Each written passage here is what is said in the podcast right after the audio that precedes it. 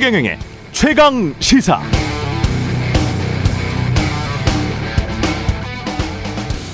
네, 정치학은 유권자의 마음, 경영학은 소비자의 마음, 언론학은 대중의 마음을 놓고 연구합니다. 그런데 우리는 유권자고 소비자고 대중이기도 하죠. 우리는 사람입니다. 그런데 사람이 사람의 마음을 완벽히 이해할 수 있을까요? 더구나 그 마음의 방향을 예측할 수 있을까요? 자기 자식이나 부모 마음도 이해하기 힘든데 다중의 마음을 완벽히 이해하고 예측한다. 거의 불가능하죠. 그걸 가능하게 해보겠다고 사회과학이 등장했습니다만 과학적 여론조사든 마케팅 리서치든 미디어 효과 이론이든 사회과학이 자연과학처럼 딱 인과관계가 매번 맞아 떨어진다. 그건 말도 안 되는 이야기죠. 이번 재보궐선거에서 참패한 민주당 지금 여러모로 분석하고 있겠습니다만 사후 분석은 뭘 해도 그럴듯하게 들리고요. 사전 예측은 뭘 해도 정확하지 않습니다. 본질적으로 유권자, 소비자, 대중의 마음을 사로잡는 건 그래도 사람입니다. 좋은 제품, 제대로 된 정책입니다. 진심 가득한 마음입니다. 그래서 그렇게 진정성이 보이면 그러면 사람들 마음이 움직이고 알아서라도 삽니다. 봅니다. 지지합니다. 그래서 혁신을 하려면 본질적인 혁신을 해야 합니다. 호박에 줄 긋고 수박이라고 정치 마케팅 한다고 사람들 그 호박 사지 않습니다. 호박이니까요. 소비자가 지금은 수박이다 라고 한다면 달콤하고 시원한 진짜 수박을 내놔야 합니다.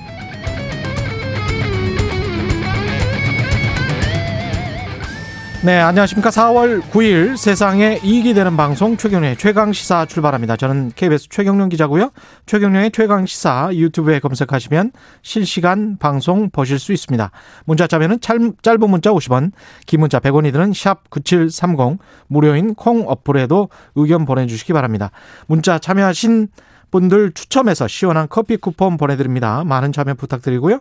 오늘 1부에서는 이번 4.7 재보궐선거에서 참패하면서 비대위 체제가 꾸려진 더불어민주당의 입장을 최인호 수석 대변인 연결해서 자세히 들어보고요. 2부에서는 이번 선거에서 대승한 국민의힘 주호영 원내대표 만나봅니다.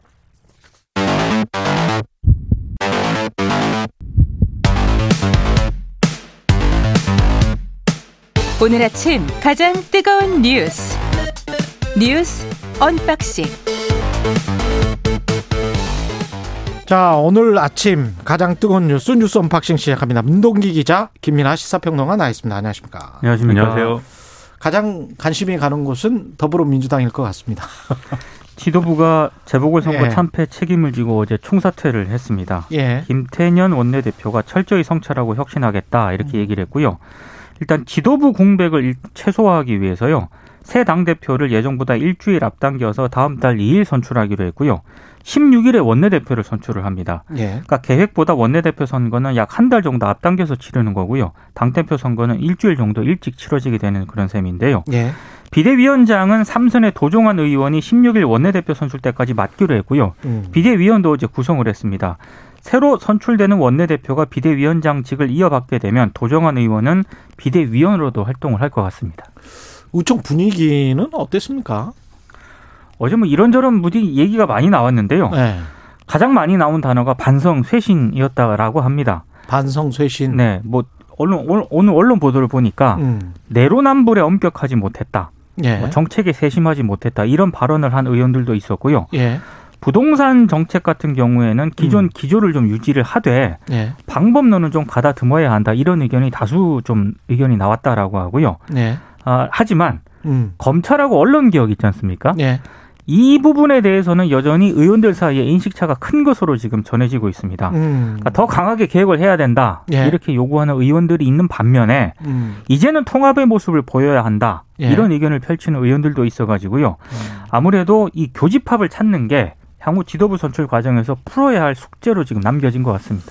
기회가 되면 언제 검찰하고 언론 개혁에 관해서 여러 가지 이야기를 해봐야 될 것 같은데요. 네. 예. 그러니까 이게 혁신과 쇄신의 모습을 보여줘야 되는데, 음. 그러니까 항상 정치에서 그 오묘한 문제가 뭘 어떻게 해야 되는지를 모르는 사람은 없어요. 예. 그렇죠. 뭔가 변하는 모습을 보여주자고 해요. 예. 근데 그게 다 아는데 그게 음. 잘안 됩니다. 하면은 그게 항상 문제인 건데 그 예. 지금도 이제 그런 이견들은 있는 것 같아요 내부에 왜냐하면 이 비대위를 구성할 거냐 그다음에 뭐 원내대표 선출하고 지도부 선출을 어떻게 할 거냐에 대해서 좀 의견이 분분했던 것 같은 게 그 전날 밤에 이제 최고위 긴급 소집해가지고 결론을 못 내린 거잖아요. 음. 그 자리에서 나온 얘기가 이 질서 있는 어떤 그러한 이제 정리가 필요하다. 이런 주장을 이른바 이제 뭐 친문이다 이렇게 평가를 받는 최고위원이 했다고 최고위원들이 했다고 하고 음. 그 이후에 이제 의원총회를 거쳐서 지금 이제 그림이 나온 건데 그림도 보면은 어 뭔가 이렇게 그 권한을 많이 이제 내려놓고 뭔가 그 수습의 시간에 갖자 이런 것보다는 원래 하려고 했던 일정 이 지도부 선출 일정을 앞당겨서 하는 거니까 예. 조기에 혼란을 정리하고 원래 음. 이제 예정했던 그런 그림으로 빨리 가야 된다 이게 이제 읽히는 그런 그림인 거죠 그러면 이게 어떤 큰 폭의 어떤 변화나 혁신을 뭐 어떤 인적 쇄신이나 어떤 이런 뭐 세력의 교체로 보여준다기보다는 음. 뭐이 하던 사람들이 계속 하면서 이제 그것을 이제 추진해 보자 이런 취지인 거거든요. 야. 근데 그게 얼마나 이제 국민들에게 절박한 어떤 변화의 모습으로 보여줄 거냐 이게 의문인 거고 그래서 실제로 이 비대위 구성하는 이 비대위 안을 보고 음. 그 고성도 막 나오고 이랬다는 거잖아요. 노무현 네. 최고위원 이런 좀 비주류인 사람들이 뭐라 그랬대요? 이, 게 쇄신이야 뭐 이렇게 소리를 질렀다고 이제 언론에 이제 많이 보도가 되고 있는데 기자들한테 네. 목격이 됐습니다. 아. 그다음에 이제 이른바 그 어, 당내에 그 음. 아, 비주류라고 하는 조금 박해 과거에 이렇게 불렸던 네. 금은 금은 나가버렸죠. 근데 조금 박해 중에 조와 이제 그 조홍천 의원 그렇죠. 예. 조와 해가 이제 얘기를 했습니다. 조홍천 의원과 김혜영 예, 전 최고가 얘기를 했는데. 예. 어, 조홍천 의원 이런 얘기를 했어요. 오만과 독선의 태도에 책임 있는 분은 가급적 당내 선거에 나서지 않길 바란다. 음. 이게 이제 당 주류에 속하는 후보들을 향한 메시지다. 이렇게 네. 해석들을 하고 있고 네. 김영영 전 최고도 이제 조국 사태에서 당이 큰 실책을 했다면서 당시에 그 당의 어떤 태도나 이런 것들을 비판을 하면서 책임 있는 사람의 반성을 요구했는데 음. 결국은 그때부터 지금까지 이어지는 이 당내 주류에 대한 반발 이런 것들이 이런 식으로 나오고 있는 거고 이런 반발이 나오기 때문에 질서 있는 어떤 그러한 정리가 필요하다라는 반응이 또 주류 쪽에서 나오고 나오고 있는 그런 국면인 거죠. 이게 뭔가 이제 죽음의 10단계, 뭐 분노의 뭐 5단계, 뭐 이런 거 기업의 흥망성쇠 여러 가지 이야기를 하는데 거기에 꼭 들어가는 게 있어요. 그게 이런 단계에서는 항상 자기 부정이나 현실 부정을 합니다. 자기 부정이나 현실 부정을 하기 때문에 지금 조홍천 의원은 오만과 독선이라는 이 단어를 사용했잖아요. 네. 근데 이른바 이제 저도 신문 기사나 이런 거를 쭉 봐보니까 아, 이른바 이제 주류 의원들한테는 반성, 성찰, 쇄신, 혁신 이 이야기만 있어요. 네. 오만과 독선이라는 이야기 이 단어가 나오지를 않습니다. 이거는 지금 자기 부정을 하고 있는 거예요. 이게 지금 진짜 쇄신이 되려면 자기 부정의 단계를 넘어서야 됩니다. 진짜로 그게 성찰하고 반성한 거예요. 그러니까 반성과 성찰을 말로 어, 이 단어가 튀어나오는 게 아니고 아 우리가 오만했습니다. 우리가 독선적이었습니다. 이거를 진짜 느끼고 공개하고 솔직해져야 돼요. 그래야 뭐가 좀 됩니다. 속마음으로는 뭐 딴 생각하고 있는 거죠. 언론 생각도 할 것이고 근데 언론이 만약에 그 정말 문제였다면 2020년 총선에서 압승을 어떻게 거뒀겠어요? 언론은 구조적인 문제인데. 그렇죠. 예. 그러니까 그런 것들을 면밀하고 세밀하게 분석하지 못하는 거예요. 그러니까 이게 나중에 이렇게 가잖아요. 제가 기업과 관련해서도 모토롤라 같은 경우 있지 않습니까? 음. 스타텍 얼마나 좋았어요. 핸드폰인가요, 그게? 예, 스타텍이 네, 핸드폰이었습니다. 가난하게 자라가지고. 예. 100만 원이 넘었습니다. 이거 봐요. 저는 못 사는 핸드폰이에요. 예. 그때는. 구경만 했죠, 우린. 네. 그게 역시 스타텍이 90년대 중반에 네. 부유하셔가지고 그때도 4,300만의 아날로그에 우리가 고객들이 있는데 네. 전 세계에 네. 무슨 디지털이냐 이랬어요. 그랬다가 망했습니다. 그랬다가 망했어요. 그러니까 이게 언론 개혁이나 검찰 개혁이 필요하지 않다는 건 아닙니다. 제 음. 생각은 음. 그게 필요하지 않은 게 아, 아니라 아, 저도 마찬가지예요. 네. 예. 그걸 어떤 방식으로 할 거냐의 문제예요. 잘 그렇죠. 해야죠. 그리고 핵심을 해야죠. 그렇습니다. 언론 개혁이라는 게 우리 마음 우리 마음에 드는 기사를 언론이 생산하지 않는 것이 문제인 것이냐. 그렇지 않습니다. 언론 개혁의 생태계를 봐야죠. 그렇죠. 언론 개혁의 예. 주제와 과제들이 그동안 안 나온 것도 아니고 예. 쫙 펼쳐져 있는데 예. 그 중에서도 우리 마음에 드는 거, 우리에게 유리한 것만 선별해서 하려고 하는 걸 그걸 개혁이라고 부르면 음. 안 된다는 거죠. 그래서 혹시라도 그런 논의로 가지 않기 위해서 노력했으면 좋겠고 검찰 개혁도 마찬가지였다는 거. 음. 그래서 거기서부터 국민들의 마음이 떠났다는 거를 이제라도 좀 돌아볼 필요가 있다 이런 말씀입니다. 예, 혁신을 하려면 제대로 해야 됩니다. 예, 국민의힘은 김종인 위원장이 퇴장을 했고 그러면서 마지막에 또 뼈아픈 말도 남겼고 이건 국민의 승리지 예. 자신들의 승리로 착각하지 마라. 이런 얘기 힘의 승리는 아니다. 그렇습니다. 이런 얘기를 하고 당을 떠났는데요. 예. 어, 여러 얘기를 좀 했습니다. 음. 그러니까 여전히 부족한 점 투성이다. 국민의힘은 예. 가장 심각한 문제는 내부 분열과 반목이다. 이런 점을 강조를 했고요. 그 서울시장 경선 과정도 언급을 했거든요. 그걸 언급을 하면서 외부 세력에 의존하려 한다든지 아니면 그것에 더해서 당을 뒤흔들 생각만 한다든지 음. 당권 욕심만 부리는 사람들이 내부에 많다 이렇게 지적을 했는데요. 네. 이당 안팎 중진들을 향해서 이 김종인 위원장이 좀 직격탄을 날린 것으로 보입니다. 어, 김종인 비대위원장이 일단 물러나서 조금 휴식을 가질 것으로 많은 언론들이 관측을 하고 있습니다만 네. 윤석열 전 검찰총장하고 손을 잡아서 조만간 뭐 대선에서 역할을 할 것이다. 여기에 좀 비중을 많이 두고 있더라고요. 실제 네. 김종인 위원장이 윤 전 총장이 만나자고 하면 어, 만나자고 하면이라는 다, 대화가 좀 웃깁니다. 만나자고 하면 네, 본인이 네. 만나겠다라는 얘기는 아니고요. 만나자고 예. 하면 만나보려고 한다. 예. 대통령 후보감으로 적절하다고 판단이 되면 예. 그때 가서 도와줄 건지 안 도와줄 건지 판단하겠다 이런 얘기를 했습니다. 이 상황이 대치동의 일타 강사가 네, 서울대 들어가고 싶어? 뭐 그럼 만나 볼게 한번. 한번 와봐. 아, 저는, 근데 다, 고액과외야. 뭐 이런 이 지금 시츄에이션이에요. 저는 다른 상황입니다. 다른 예를 상, 예? 상을 했는데 예? 뭐, 기획사 대표가 기획사 대표가 명함 주면서 예. 스타가 되고 싶냐고. 아. 근데 이제 그런 경우에도 두 두 개 전제가 있어요. 예. 명함을 주기 전에 예. 일단 너는 어느 정도는 인터넷에서 좀 인정을 받고 와야 돼. 이런 게 하나가 있고 또 일타 강사의 예를 들면 예. 서울대 가고 싶으면 그래도 어느 정도 성적은 나와야 돼. 이게 있는 거예요, 지금. 아.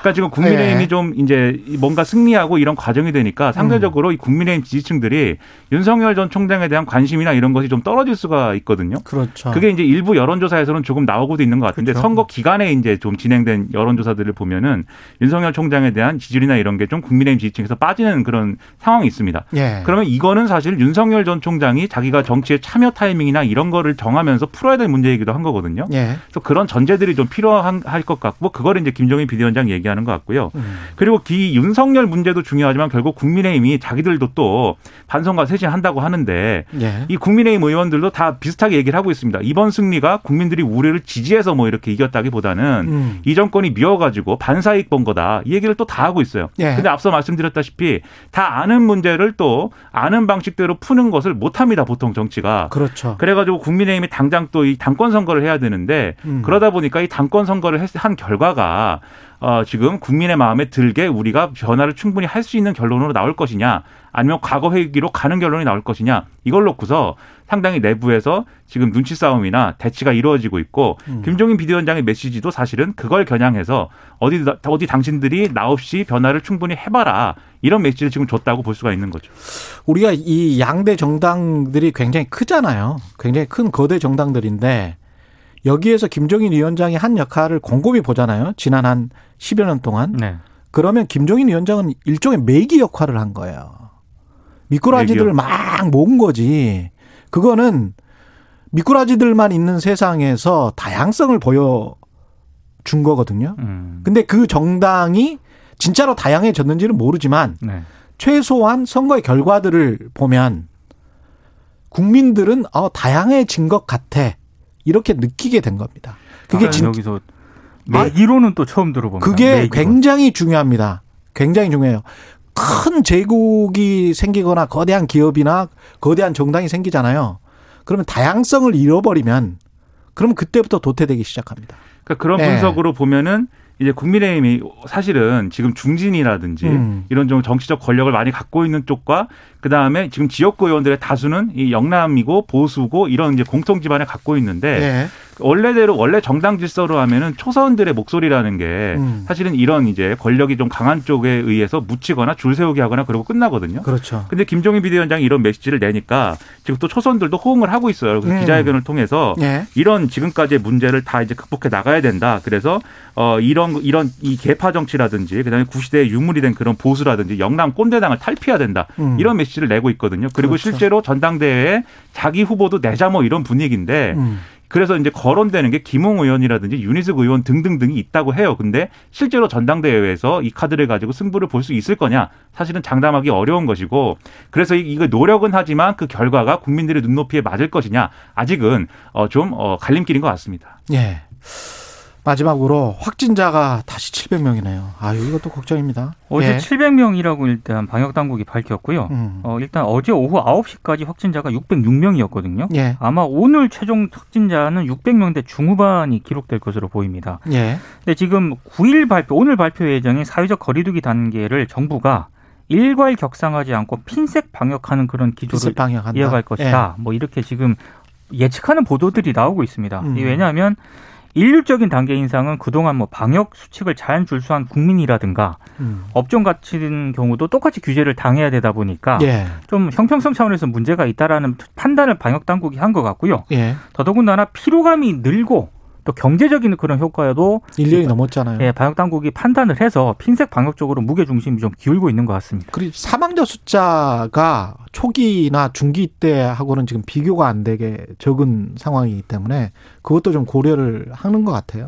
그러니까 예. 어느 정도 이게 확진자 수가 늘어나고는 있지만 음. 지금 말씀하신 그런 대목에서는 통제가 되고 있는 거 아니냐라는 판단이고 그렇기 때문에 병상 부족이나 이런 것 이런 것까지는 걱정할 필요가 아직은 없어서 예. 그래서 이제 이 정도의 확진자 수에도 불구하고 이제 지금 이제 방역 당국의 대응이나 이런 것들이 좀 미온적으로 보이는 측면들이 있거든요. 예. 그런데 지금 감염병 전문가들이 하는 얘기를 또 자세히 들어봐야 됩니다. 왜냐하면 지금 이게 지금 뭐 600명, 700명대로 이제 올라왔지만 음. 이거 뭐 1000명대, 2000명대 그렇죠. 되는 것 순식간이고 음. 그럼 우리가 지난번에 3차 대유행 겪고 나서 이 병상 확보나 이런 것을 사실은 1000명까지 수용 1000명 상황까지 사실은 예정하고 한 건데 예. 그 이상 되는 게 순식간이라고 하면 그러면 안 되는 거 아니냐. 음. 그래서 사실은 거리두기나 이런 것들을 강화해야 된다라고 지금 감염병 전문가들은 얘기를 해요. 예. 근데 지금 말씀하셨듯이 경제적인 어려움이나 이런 것이 있기 때문에 그런 피해를 자영업자들에게 강요할 수 없는 게 우리의 조건인 것인데 그렇죠. 그러면 네. 사실은 여기서 정치가 역할을 했어야죠. 음. 이런 상황이 다시 올 수 있기 때문에 이 자영업자들이 그러면 방역을 지킬 수 있도록 방역 정책에 협조할 수 있도록 충분한 보상이라든가 그리고 논의가 됐던 뭐 손실 보상이라든가 음. 또는 그게 아니면 충분한 어떤 지원금이라든가 이런 것 들을 줄 수 있는 환경 그리고 음. 매출이 어느 정도로 감소했는지 실시간으로 파악할 수 있는 어떤 조건 이런 것들을 만들고 이런 것들을 이런 사태를 이런 사태에 이런 걸 활용할 수 있도록 했어야 되는데 사실은 무엇을 했습니까? 그것은 여야 마찬가지로 음. 재난지원금 한 번 준다 그래도 이것이 뭐 포퓰리즘이라느니 무슨 뭐 돈 낭비라느니 이러면서 세금 펑펑 그렇죠 네. 논쟁을 계속하고 음. 실질적으로 된 건 없고 음. 자영업자들 우왕좌왕하고 뭐 이렇게 된 거 아니에요. 예. 그러니까 이런 부분에 대해서 방역을 어떻게 할 것이냐도 예. 고민이지만 예. 정치가 과연 그 역할을 했느냐를 지금 되돌아봐야 된다고 생각합니다. 예. 오늘 김민아 평론가 방언 터졌습니다. 죄송하면 또 말이 많아져가지고 자중해야 되는데 네, 말을 뉴스, 줄여야 됩니다. 뉴스 언박싱 민동기 기자 김민아 시사평론가였습니다. 고맙습니다. 고맙습니다. 고맙습니다. KBS 1라디오 최경영의 최강 시사 듣고 계신 지금 시각 7시 38분입니다. 오늘 하루 이슈의 중심. 당신의 아침을 책임지는 직격 인터뷰. 여러분은 지금 KBS 1라디오 최경영의 최강 시사와 함께하고 계십니다. 네, 내년 대선 전초전으로 불리던 4.7 재보궐선거에서 더불어민주당이 참패하면서 지도부가 총사퇴했고요. 당장 전면 쇄신론이 불거지고 있습니다.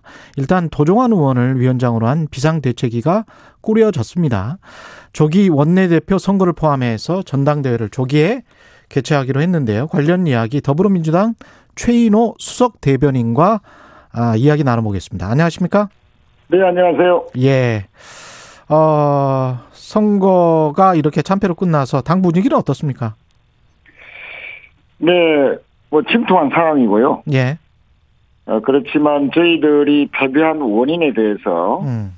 철저하게 분석해야 된다. 예. 그런 분위기 속에서 어제 오늘 중진들은 중진대로 또 초선들은 초선대로 또 재선 의원들은 다음 주 초에 예. 어, 자발적으로 해동을 갖고 어 패배의 원인과 혁신 대책에 대해서 심도 깊은 논의들이 많이 이제 어 있을 것으로 봐집니다.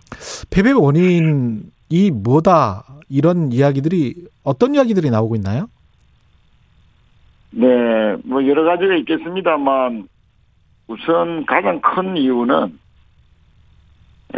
이번 보궐선거가 저희 당 광역단체장의 잘못으로 비롯된 것인데 음. 후보 공천을 단계를 바꾸어서 했지 않습니까? 네.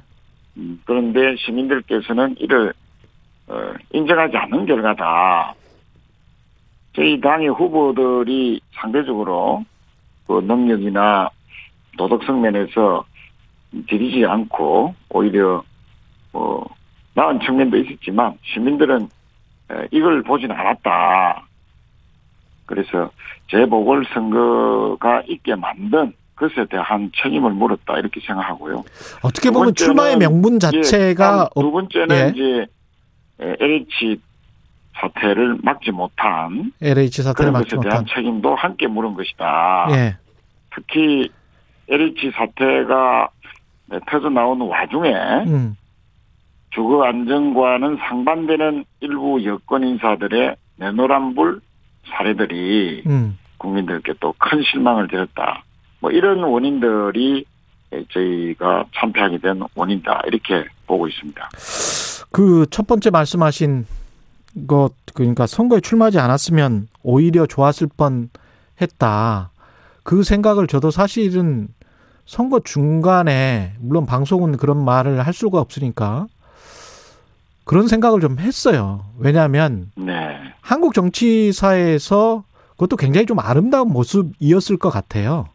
네. 만약에 출마를 하지 않고 명분을 계속 지켰다면, 근데 지금 이제 결과적으로 보면 명분과 가장 중요한 정치는 결국 이제 명분 싸움인데 명분과 실리 모든 것을 다 놓쳐버린 그런 결과가 됐단 말이죠.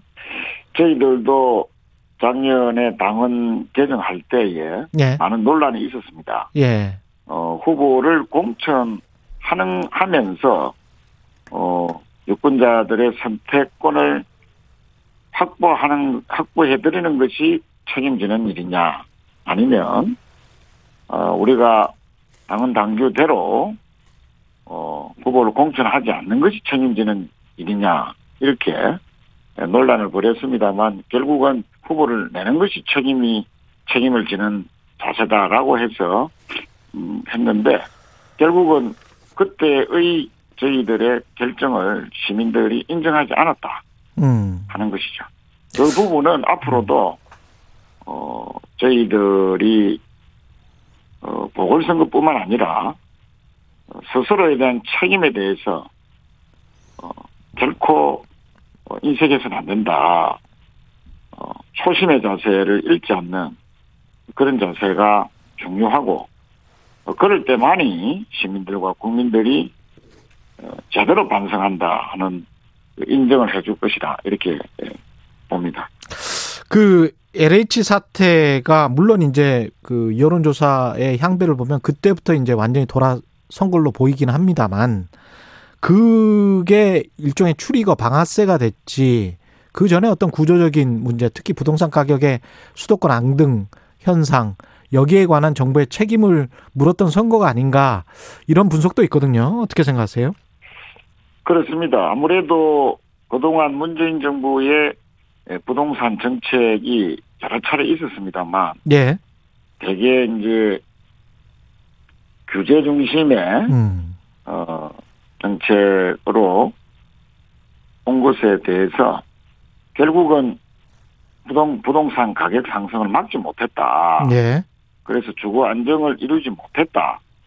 하는 그런 측면에서, 어, 국민들이 여러 가지, 에, 문제 의식을 갖고 계셔, 계신 상황에서 보궐선거가 이루어졌고요. 네. 그 와중에 이제 LH 사태가 터졌는데, 어, 부동산과 관련해서는 이사 부동산 정책 그 자체는 시장에서 분명히 어느 정도 통했고 또 네. 전문가들도 효과를 발휘하고 있다 하는 그런 이제 평가를 하고 있었습니다. 음. 그거는 그것대로 어, 좀 더 지켜봐야 되겠다 하는 것이 시민들과 국민들의 생각이었고 네. 그 와중에 LH 사태가 아, 터진 것은 이 특히 무주택자들에 대해서는 상당한 그 실망뿐만 아니라 어 분노를 이제 불러일으켰고 또 집을 가진 분들은 가진 분들대로 음. 어그 공직자 또는 내부 정보를 이용해서 어떤 투기를 했다 또 그걸 음. 막지 못했다 하는 측면에서 어, 정부의 책임을 어, 물었다 이렇게 생각합니다. 잠재된 국민의 어떤 불만 계속 그 끓고 있던 국민의 불만 중에 또 하나가 김혜영 전 최고위원이 어제 그런 이야기를 했죠. 조국 사태에서 민주당이 너무 큰 실책을 했다. 공정성 논란인데 여기에 관해서는 어떻게 생각하십니까? 음 그렇습니다. 우리가 어 여권 인사라고 해서 네.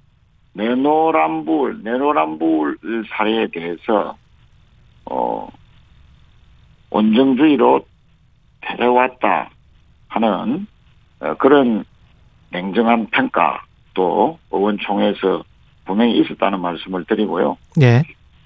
어, 개혁의 내용과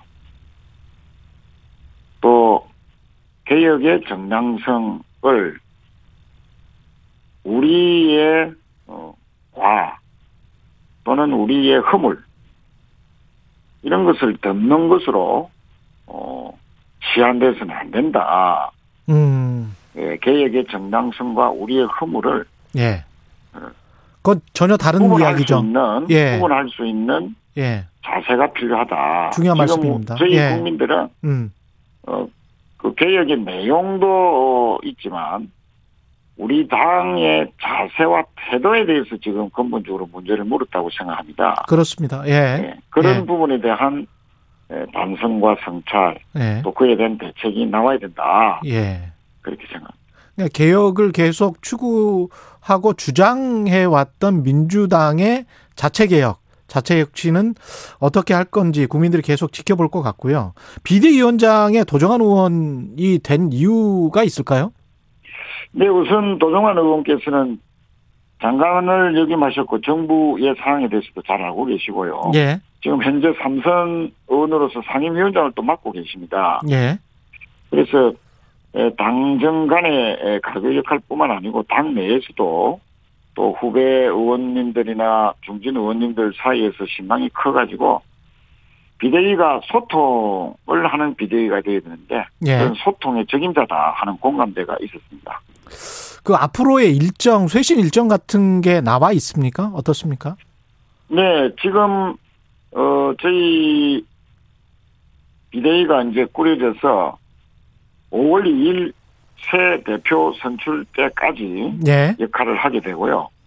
비대위원장은 일주일 동안 도종환 위원장께서 하시고 어, 다음 주 4월 16일 날 금요일에 예. 새 원내대표 선거가 있습니다. 음. 어, 새 원내대표가 선출이 되면 4월 16일부터 5월 2일은까지는 원내대표, 새 원내대표가 비대위원장을 맡게 되는 것이죠. 예.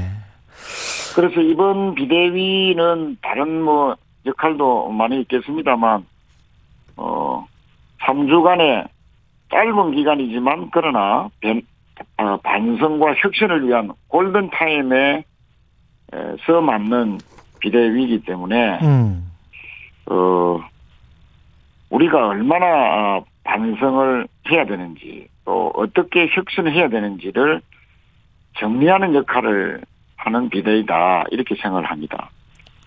그래서 예. 어 우리가 이번 보선에 패배의 원인을 정말 꼼꼼하고 냉정하게 가감 없이 정리를 하고 또 앞으로 혁신의 대책의 큰 방향에 대해서도 어, 비대위가 3주 동안에 잘 정리해야 될 임무가 있다 이렇게 생각하고요.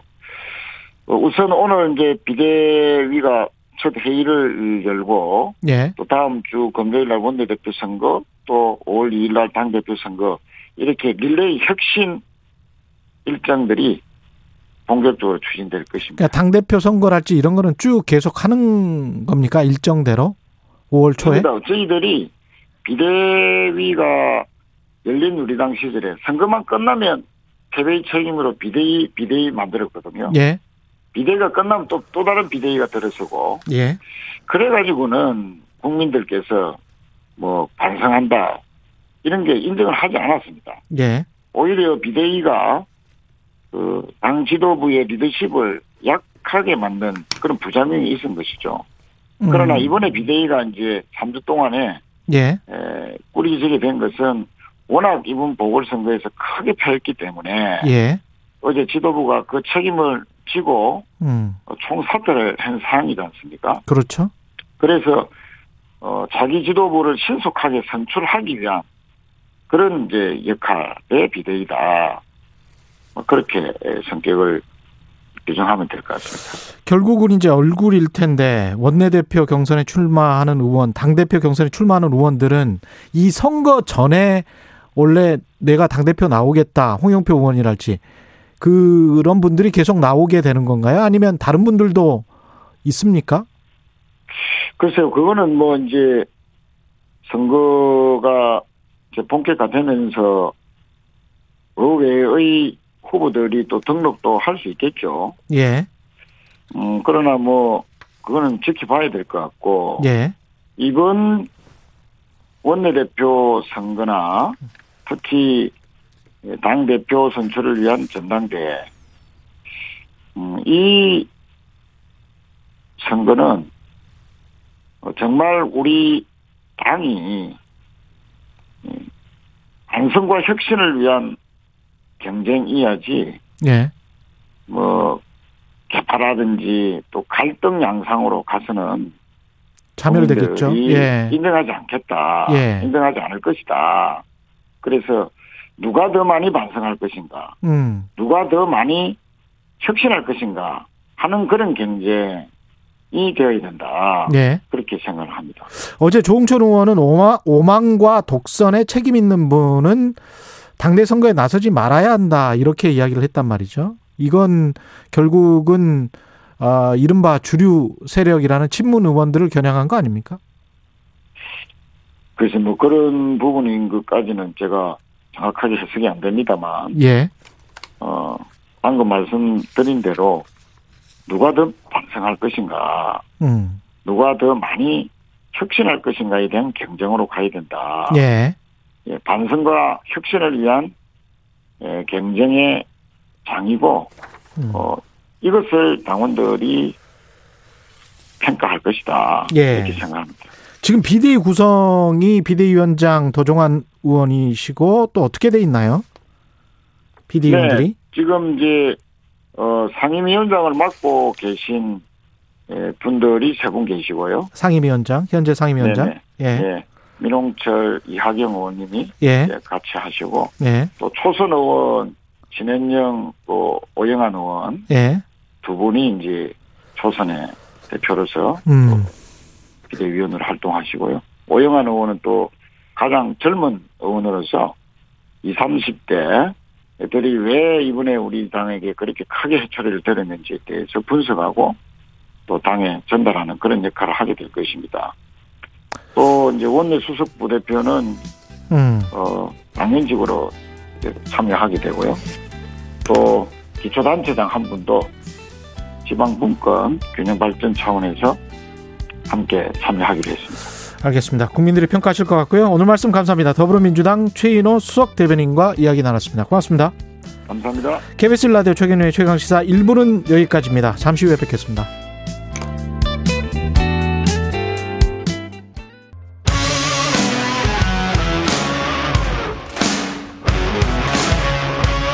오늘 하루 이슈의 중심 최경영의 최강 시사. 네, 최경영의 최강 시사 2부 시작했습니다. 라디오 정보센터 뉴스 먼저 듣고 오겠습니다. 미국이 새로운 대북 정책 검토와 관련해 조심스럽고 신중하게 진행 중이라는 입장을 밝혔습니다. 직전 도널드 트럼프 전 행정부의 톱다운 방식의 대북 대화에 부정적인 바이든 행정부는 이달 중으로 새로운 대북 정책을 내놓을 것으로 전망됩니다. 김정은 북한 노동당 총비서가 당 최말단 책임자를 대상으로 한 세포 비서 대회에서 고난의 행군을 결심했다며 내부 기강 잡기에 나섰습니다. 중앙재난안전대책본부는 수도권 2단계, 비수도권 1.5단계, 5인 이상 사적 모임 금지 조치를 핵심으로 하는 지금의 거리두기 단계가 오늘 11일 종료돼 다음 주부터 적용할 거리두기 조정안을 오늘 브리핑을 통해 발표한다고 밝혔습니다. 앤서니 파우치 미국 국립 알레르기 전염병 연구소 소장이 미국의 신종 코로나 바이러스 감염증 신규 확진자 수가 불안할 정도로 높은 수준에 있다고 말했습니다. 라디오 정보센터 뉴스 아나운서 정은승이었습니다. 최경영의 최강 시사는 여러분과 함께합니다. 짧은 문자 50원, 긴 문자 100원이 드는 샵 9730. 어플 콩과 유튜브는 무료로 참여하실 수 있습니다. 네, 2부에서는 4.7 재보궐선거 압승으로 이끈 국민의힘 주호영 당대표 권한대행 만나봅니다. 2016년 총선 시작으로 연속 4번의 전국 단위 선거 패배한 뒤에 첫 승을 따낸 국민의힘. 어제 선거 뒤에 첫 의원총회 열렸고요. 그야말로 잔치 분위기였죠. 결과에 대한 평가, 1년 앞으로 다가온 대선 준비 어찌 해갈지 자세한 이야기 나눠보겠습니다. 주호, 주호영 의원님 나와 계시죠? 안녕하십니까? 예, 안녕하십니까? 주호영입니다. 예, 일단 어, 승리 축하드리고요. 감사합니다. 예, 소위가 남다르실 것 같습니다. 그 결국 나라의 주인은 국민이고 예. 어, 민심은 참으로 무섭다. 이런 것을 절감한 선거였고요. 예. 저희들은 어, 잘 되었다는 승리감보다는 어, 책임감 또 분노 허탈 이런 것이 교차하는 착잡한 심정입니다. 예. 어, 나라가 이 지경이 되도록 우리가 제일 야당으로서 못해서 국민들이 분노한 것이 아니냐. 어떤 우리가 잘해서 우리에 대한 지지라기보다는 민주당과 정권이 워낙 못한 데 대해서 국민들이 이, 이렇게까지 분노, 절규할 정도의 상태가 된 데 대해서도 저희들이 조금 책임감, 어, 자괴감도 느끼고요. 예. 또 우리가 하기에 따라서 국민들로부터 어, 신뢰를 짧은 시간에도 받아올 수 있다 이런 어떤 자신감도 얻은 그런 선거였습니다. 예. 여전히 좀 자신을 낮추시면서 민심을 바라보고 계시는 것 같은데 민심이 이렇게 분노한 이유는 뭐라고 생각을 하세요? 어, 민심이 분노한 이유는 정권이 민주당 정권이 지속적으로 민심과 어긋나는 정책과 은행을 보여왔기 때문이라고 생각합니다. 예. 어, 우리는 민주주의 국가이고 법치주의 국가입니다. 그리고 어, 공정과 정의, 절차적 어, 공정성 이런 것들이 가장 중요한 가치인데 예. 민주당은 지난해 총선에서 180석을 얻고 난 다음에 마치 그것이 무엇이든지 할 수 있는 만능 반지처럼 생각을 하고 국회법에 정해져 있는 절차라든지 헌법 원리 이런 것을 무시하면서까지 이 정책을 많이 밀어붙였고 네. 거기에다가 내로남불 위선 이런 것들이 지속적으로 반성 없이 나타났지 않습니까? 음. 그런 것에서 국민들이 이 무시당하고 있고 지금까지 우리나라가 쌓아왔던 어떤 어 민주주의의 성취라든지 법주의 성취를 깡그리 무시한다고 보신 거죠. 좀 더 구체적으로 말씀해 주시면 좋을 것 같은데 특히 이제 이번 선거를 부동산 선거라고 이야기를 많이 하잖아요. 예.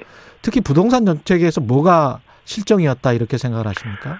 어, 저희들은 임대차 3법 반대해 왔고 네. 또이 정권의 이 부동산 정책 중에서 그 무슨 문제가 생기면 그것만 어, 이 종합적으로 보지 않고 그 하나하나만 이렇게 하면 막아질 것이라고 하는 말하자면 두더지 잡기식의 어떤 그런 정책이 스물 서너 번이나 반복돼 왔지 않습니까? 네. 그것이 가장 큰 잘못인데 그러면 왜 이런 잘못을 어, 20차례 이상이나 반복해 왔느냐? 이 부동산 문제, 부동산 시장을 이념적으로 대하는 것 같아요. 음. 어, 그, 이 재산이 많은 사람은, 어, 그냥 둬서는 안 되고 거기에 세금이든 뭐든 그 거두어 내야 된다는 뭐 어떤 이런 거 그 부동산 시장의 어떤 원리라든지 이런 것을 무시한 채로 어, 자기들만의 어떤 이념적인 접근으로 본 것이 가장 큰 원인이라고 생각을 하죠. 그렇군요. 그래서 이제 앞으로 이제 오세훈 서울시장이 1년 동안 하는 역할도 국민의힘의 앞으로 대선 행보랄지 이런 것과 연, 연관이 상당히 있게 되겠습니다. 그렇게 되면. 예, 그렇습니다. 예. 근데 저희들이 우려하고 있는 것은 예. 어, 오세훈 시장이 하려고 하는 정책들을 중앙 정부나 또 민주당이 자강한 서울시 의회에서 어, 협조하지 아니하고 음. 사사건건 방해하거나 그 거부하는 이런 일이 생기면 예. 오세훈 시장이 아무리 좋은 정책을 어, 하려고 한다고 해도 시행되지 않을 수가 있어서 그것을 많이 걱정합니다. 음. 어, 가급적 같이 협력해서 서울 시민들에게 국민들에게 도움이 되는 정책을 함께 하면 좋겠고요. 예. 오세훈 시장이 한 좋은 정책들이 이 되면 어, 민주당으로서는 어, 정책 잘못을 시인하는 것처럼 될 수 있으니까 이것은 협조할 수 없어 이러면 점점 더 사정은 악화될 것이고 네. 만약에 그런 형태가 나온다면 내년 대선에서 국민들이 더 그 심판할 수 있기 때문에 음.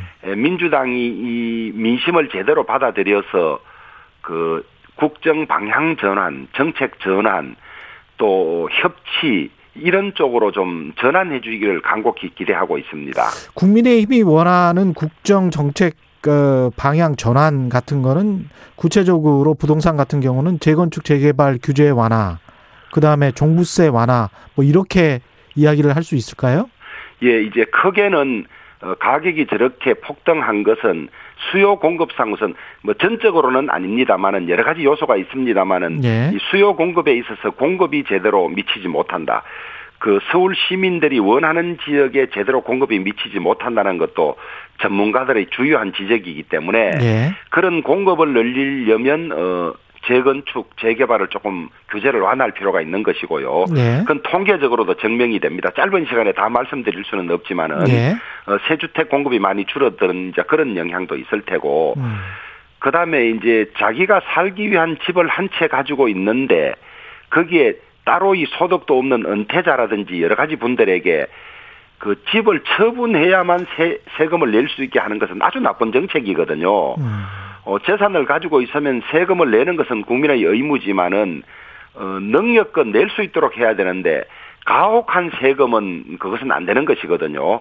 그런데 지금 어, 공시지가를 어, 현실화에 맞게 90% 가까이 상향하려는 계획도 가지고 있지만은 이렇게 가격이 폭등한 상황이기 때문에 에, 무엇인가 딴 쪽에서 하여튼 소득이 없으면 어 보유세를 낼 수 없게 하는 낼 수 내지 못할 형편이 되게 하는 이것은 바로 잡아야 한다 그런 음, 큰 줄기들을 가지고 있습니다. 그렇군요. 특히 예. 이번 선거 때 저희들이 계산을 해보니까 예. 어, 저희들 이번 선거에 상당히 많은 영향을 미친 것이 이제 부동산 문제이고 어, 이 정부의 정책대로 하면 향후 4, 5년 안에 얼마만큼의 세금을 더 내는지를 주요 아파트 단지를 중심으로 뽑아서 알려드렸습니다. 아. 한 4년 사이에 한 4배, 5배, 뭐 3배까지는 뭐 거의 대부분이고 이것을 알려드린 것에 서울 시민들이 많이 아마 충격을 받았을 것인데요. 그걸 문자나 뭐 이런 걸로 아니 문자 저희들이 뽑아서 아파트 단지별로 알려드렸죠. 아, 그랬어요? 어느 아파트 몇 네. 평형은 어, 내년 그 다음에 얼마의 재산세를 또 종부세를 내게 됩니다. 알렸는데 음. 뭐3배 4배까지 가니까요. 예. 이런 것들은 바로 잡아야 하지 않겠습니까? 음, 알겠습니다. 당 혁신과 관련해서 이제 여쭤봐야 될 것 같은데 김종인 위원장도 국민의당이 과거로 돌아가면 안 된다, 계속 혁신해야 된다 이런 시각을 가지고 있는 것 같은데요. 포스트 김종인 체제는 어떻게 해야 될 것 같습니까? 어, 저희들 이제 포스트 김종인 체제는 어, 어제부터 이제 제가 당대표 권한 대행이 돼서 예. 어, 빠른 시간 안에 어, 정상 지도부를 출범시켜야 하는 것입니다. 음. 어, 정상 지도부를 출범하기 전에 이번 서울시장 선거 과정에서 그 안철수 국민의당 대표께서 어, 합당하겠다고 약속을 하지 않았습니까? 예. 그래서 그 문제부터 먼저 정리가 되어야 어, 국민의당과의 합당이 이 언제 어떤 방법으로 해야 될지 논의가 제일 먼저 정리돼야 할 걸로 생각을 합니다. 아. 그래서 그것이 정리되면 통합 전당대회가 될 것인지 예. 아니면 그게 시기적으로 좀 음, 빨리 될 수 없다면 우리 당이 먼저 전당대회를 하고 나서 통합을 논의해야 되는 이런 선후의 문제가 있습니다. 그렇겠네요. 그렇게 예. 만약에 통합 전당대회가 된다면 안철수 전 후보 같은 경우도 당 대표로 출마가 가능합니까? 어, 어, 가능하지요. 한데 이제 그것은 본인의 이 저 의지에 달린 것 아니겠습니까? 합당하면 당원이 되는 거니까. 가능성은 얼마나 보세요? 그것은 제가 저 짐작으로 말씀드리기는 어려울 것 같고, 예. 그 안철수 대표의 어떤 상황 판단이라든지 예. 향후 계획이라든지 그런 것이 먼저 어, 그 알 수 있어야 저희들이 의견을 낼 수가 있습니다. 그 당 초선 의원들도 TK, PK 당의 한계를 극복하는 혁신을 하겠다고 기자회견을 했는데요. 예. 그 관련해서 뭐 신문 기사들 보니까 김웅 의원이랄지 윤희숙 의원이랄지 초선 의원들도 당 대표 나올 수 있다 이런 이야기 했던 것 같은데 예. 어떻게 보십니까? 저는 이제 우리 국민의힘의 혁신이라는 것은 어, 국민들이 생각하기에 좋은 정책과 비전을 제대로 만드는 정당, 그 다음에 그 혁신과 자정을 통해서 아, 저 사람들에게 정권을 맡기면 잘하겠구나라는 수권 정당으로서의 신뢰 회복이 가장 중요하다고 보고 있고요. 예. 어, 그런데 도움이 된다면 뭐라도 해야 되겠지요. 해야 음. 되고 그다음에 당의 리더십도 어, 좀더 젊어지고 어, 새로워져야 하는 방향은 뭐 다 공감을 합니다. 하는데 다만 뭐 PK장 T, TK장 가는 것은 예전에 그런 말이 있어 온 것인데 지금은 그 실체가 없습니다. 예. 어, TK나 PK가 기득권을 가지고 무슨 어, 당 운영을 자주우지한다든지 이런 것이 없기 때문에 스스로를 한계 짓는 그런 용어들이나 이런 것들은 좀 조심해서 사용하는 것이 좋을 것 같고요. 예. 어, 떻게 하는 것이 우리 당의 이, 저 활동 영역을 극대화하고 국민들로부터 가장 신뢰를 받을 수 있을지 그 점에 대해서 활발한 논의가 이제 있을 테고 음. 어, 거기에 따라서 지도부가 구성될 텐데 저는 어, 우리 당의 소장 의원들 저 초재선 의원들이 큰 향후 정치 계획을 가지고 어, 과감한 도전을 시도하는 것이 많이 권장돼야 한다고 생각합니다. 예. 아, 우리는 보수 정당이고 또 이 질서나 이런 것을 중요시하기 때문에 초재선이 당 대표를 한다, 아, 대선을 뛰겠다 하면 어, 약간 이 무슨 돌출 내지는 어, 이런 걸로 보는 경향이 있는데 그렇게 해서는 어, 사람을 키워낼 수가 없습니다. 저는 어, 방금 언급된 그런 분들을 포함해서 많은 분들이 국가 경영의 계획을 세우고 따듬고 국민과 당원들에게 밝혀서 어, 준비하는 것이 필요하기 때문에 많은 분들이 이 이번 어 전당대회 때 당 대표나 당 지도부로 도전하는 것은 아주 바람직하고 좋은 일이라고 생각하고 있습니다. 권한대님은 어떠세요? 지난번 인터뷰에서 이제 선거 끝나고 심사숙고해 보겠다라고 말씀하셨는데 당 대표 어, 저에 관해서도 뭐 물어오는 분도 있고 이런데 예. 지금 가장 중요한 것은 어, 제가 권한 대행으로서 이번 전당대회를 어떻게 하겠다고 정하는 것이 가장 급습니다. 음. 그게 정해지고 나면 어, 저는 그 전당대회 참여하겠다 참여하지 않겠다는 그 뒤의 문제인데요. 예. 지금 가장 중요한 시기이기 때문에 제 일로서 어, 제, 제 관계 때문에 예, 당이 왈가왈부가 있어서는 안 되겠다. 그 원칙만은 제가 확실히 가지고 있습니다. 지금 당 대표는 어떤 사람이 돼야 될까요? 어떤 리더십이 필요하다 보십니까? 이제 교과서적으로 말하면 음. 어, 국민들로부터 신뢰를 받을 리더십 이렇게 생각을 하는데 예. 막상 총론은 그렇게 이야기하더라도 구체적으로 강론에 들어가면 어, 쉽지는 않은 일이죠. 그렇죠. 어, 예. 국민들로부터 우리 당이 가진 부정적인 이미지를 없애고 국민들이 바라는 이미지를 줄 수 있는 리더십. 저는 막연하지만은 그렇게 표현하고 싶습니다. 음, 그렇군요. 그, 앞으로 이제 대선이 남아서 1년도 안 남았는데, 관련해서 이제 홍준표 의원도 복당 문제 다시 거론되는 분위기인데, 복당 문제는 어떻게 같이 풀어가나요? 이제 그 야권, 어, 대통합을 위한 열린 플랫폼을 만들어야 한다고 다들 공감을 하고 있는데요. 예. 어, 우리와 함께 할 수 있는 사람 또 함께 했던 사람들은 뭐 표현이 어떨지 모르겠습니다만은 지푸라기 하나라도 힘을 합쳐서 내년 대선을 치러야 할 것이기 때문에 네. 모두 함께 해야 한다고 생각을 합니다. 그러면 지푸라기 하나라도 함께 해야 된다면 이번 선거에서 가장 어떻게 보면 큰 공로를 세웠다고 볼 수 있는 김종인 비상 어, 위원장 전 위원장 같은 경우에 재추대하는 게 맞지 않습니까? 어 저희들은 어, 예. 어, 어제 그 김종인 위원장께서는 사양을 하셨지만은 예. 어, 우선 어, 저희 당 어, 상임 고문으로 어, 모시, 모시기로 했습니다. 아, 상임 모시기로? 했고 저희들은 예. 어저 뭐 여러 가지 고견을 듣고 또그 예. 도움을 받겠습니다만은 예. 어, 그분이 다시 오신다는 것은 우리 당이 다시 비대위 체제가 되는 것이기 때문에 예. 예, 지금 앞으로 이당 체제가 실패할 경우에 있을 수 있는 일이죠. 음. 그래서 제가 농반 진반으로 예. 다시 저 모시는 일이 없도록 우리가 더 잘하겠습니다. 이렇게 말씀을 드렸습니다. 상임 고문은 수, 수락을 하셨고요. 어, 뭐, 아, 이거 상임 고문 뭐 사양한다고 하셨는데 저희들이 그렇게 모시겠습니다라고 하고 박수 치고 그랬습니다. 아, 그러면 그렇게 되는 겁니까? 어, 이제 정식 절차는 밟아야 되겠죠. 아, 아직 정식 절차는 밟지 않았고요. 예, 예. 예, 윤석열 전 총장 같은 경우는 계속 이제 화제가 되고 있는데 어떻게 예. 어떻게 합류를 할 거라고 보십니까? 아니면은 삼지대로 계속 남을 거라고 보십니까? 저는 어, 본인의 계획이나 생각이 가장 중요하다고 보는데요. 예. 어, 지금까지 우리나라에서 삼지대가 성공한 적이 없지 않습니까? 예. 그 다음에 대선 주자는 커다란 정당을 지지 않으면 어, 배경으로 삼지 않으면 혼자서 상당 기간을 갈 수가 없습니다. 음. 어, 우선 어, 그 활동에 필요한 정치 자금 문제도 어, 입당하면 해결이 되는데 그렇지 않으면 모두 개인 돈으로 해결을 해야 됩니다. 예. 그 어, 정당 밖에 있는 대선 어, 후보가 어, 다른 사람의 도움을 받으면 게 정치자금법 위반이거든요. 아, 그렇게 그렇게 엄청난 예. 부자가 아니면 엄청난 부자여서 자기 돈을 쓸 수 있지 않으면 예. 사무실을 유지해야 되고 비서를 둬야 하고 차량을 유지해야 되고 뭐 온갖 것들 때문에 음.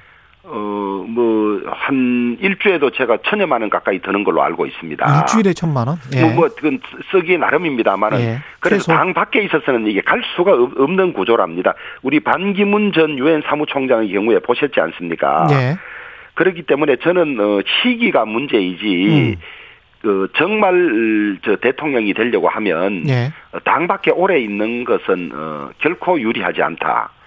그런 것들을 어, 윤석열 전 총장이 잘 아신다면 예. 어 이 통합 내지 뭐 입당하는 것은 시기의 문제이지 음. 끝까지 제3지대로 남아서 가는 상황은 저는 어 거의 가능성이 낮다고 보고 있습니다. 그럼 그 시기는 언제라고 보세요? 그것도 이제 본인의 선택에 달렸겠죠. 본인이 가장 음. 적절하다고 선택되는 시점을 택할 텐데 네. 에, 저는 빠르지도 않고 늦지도 않은 어느 시점이 될 거다 그렇게 보고 있습니다. 그러면 여름입니까 가을입니까? 아니 이제 그것이 예. 이 우리 당이 대선 후보를 뽑는 절차를 시작하기 전에는 결정돼야 되지 않겠습니까? 시작하기 전이면 늦여름 정도인가요? 어, 저희들 한 7월 경에는 예. 어, 시작이 될 걸로 보는데 아. 이제 그렇지 않다면 그때가 아니라면 음. 우리 후보가 뽑히고 난 다음에 예. 지금 그 소위 안철수 오세훈 방식으로 이제 그 단일화하는 방법인데 예. 대선 후보는 그때까지 혼자서 지속할 수가 없습니다. 음. 그게 유지가 안 된다는 게 여론이 환기가 안 된다 그런 말씀이신가요? 어, 여론 환기도 안 되고 소위 지원 체제가 없으니까 예. 어, 정당이라는 큰 조직체가 지원을 해야 이게 지속이 가능한데 홍보 문제라든지 예. 그다음에 일정 문제라든지 음. 그다음에 거기에 필요한 정치 자금 문제라든지 이런 것들이 정당은 지원이 가능한데 개인은 이것이 거의 불가능한 구조입니다. 예. 불가능한 구조기 때문에 에, 지금으로부터 무슨 그 어, 대선 가까이까지 혼자서 가기는 지극히 어려운 상황입니다.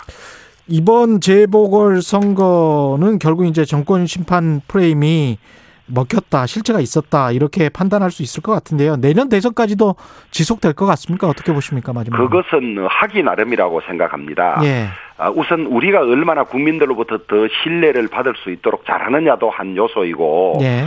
또 민주당이 이번 어, 선거 결과를 그 거대한 민심으로 받아들여서 국정 방향 전환을 하느냐 안 하느냐. 음. 어, 국정 방향을 전환해서 어, 국민들 민심을 따라주는 경우에는 어, 그 프레임이 좀 줄어들 테고요. 예. 아, 우리는 우리가 오라. 음. 뭐 이번 선거 저 그래도 우리가 의석을 저 170. 두 석이나 가지고 있으니까 우리 마음대로 할 테야 하면 훨씬 더 그 프레임이 강화되고 음. 결국 어 우리 국민의 힘과 민주당이 앞으로 향후 어떻게 하느냐에 딸려 있다고 봅니다. 예. 말씀 감사하고요. 예. 주호영 국민의힘 당대표 권한대행이었습니다. 고맙습니다. 감사합니다. 예. 공정, 공익, 그리고 균형. 한 발짝 더 들어간다. 세상에 이익이 되는 방송. 최경영의 최강 시사.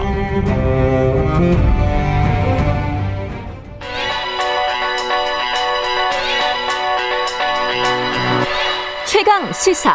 김한의 눈. 네, 김한의 눈 시작합니다. 오늘은 택배 이야기인데. 네. 이게 참 택배라는 게 온라인 쇼핑이 네.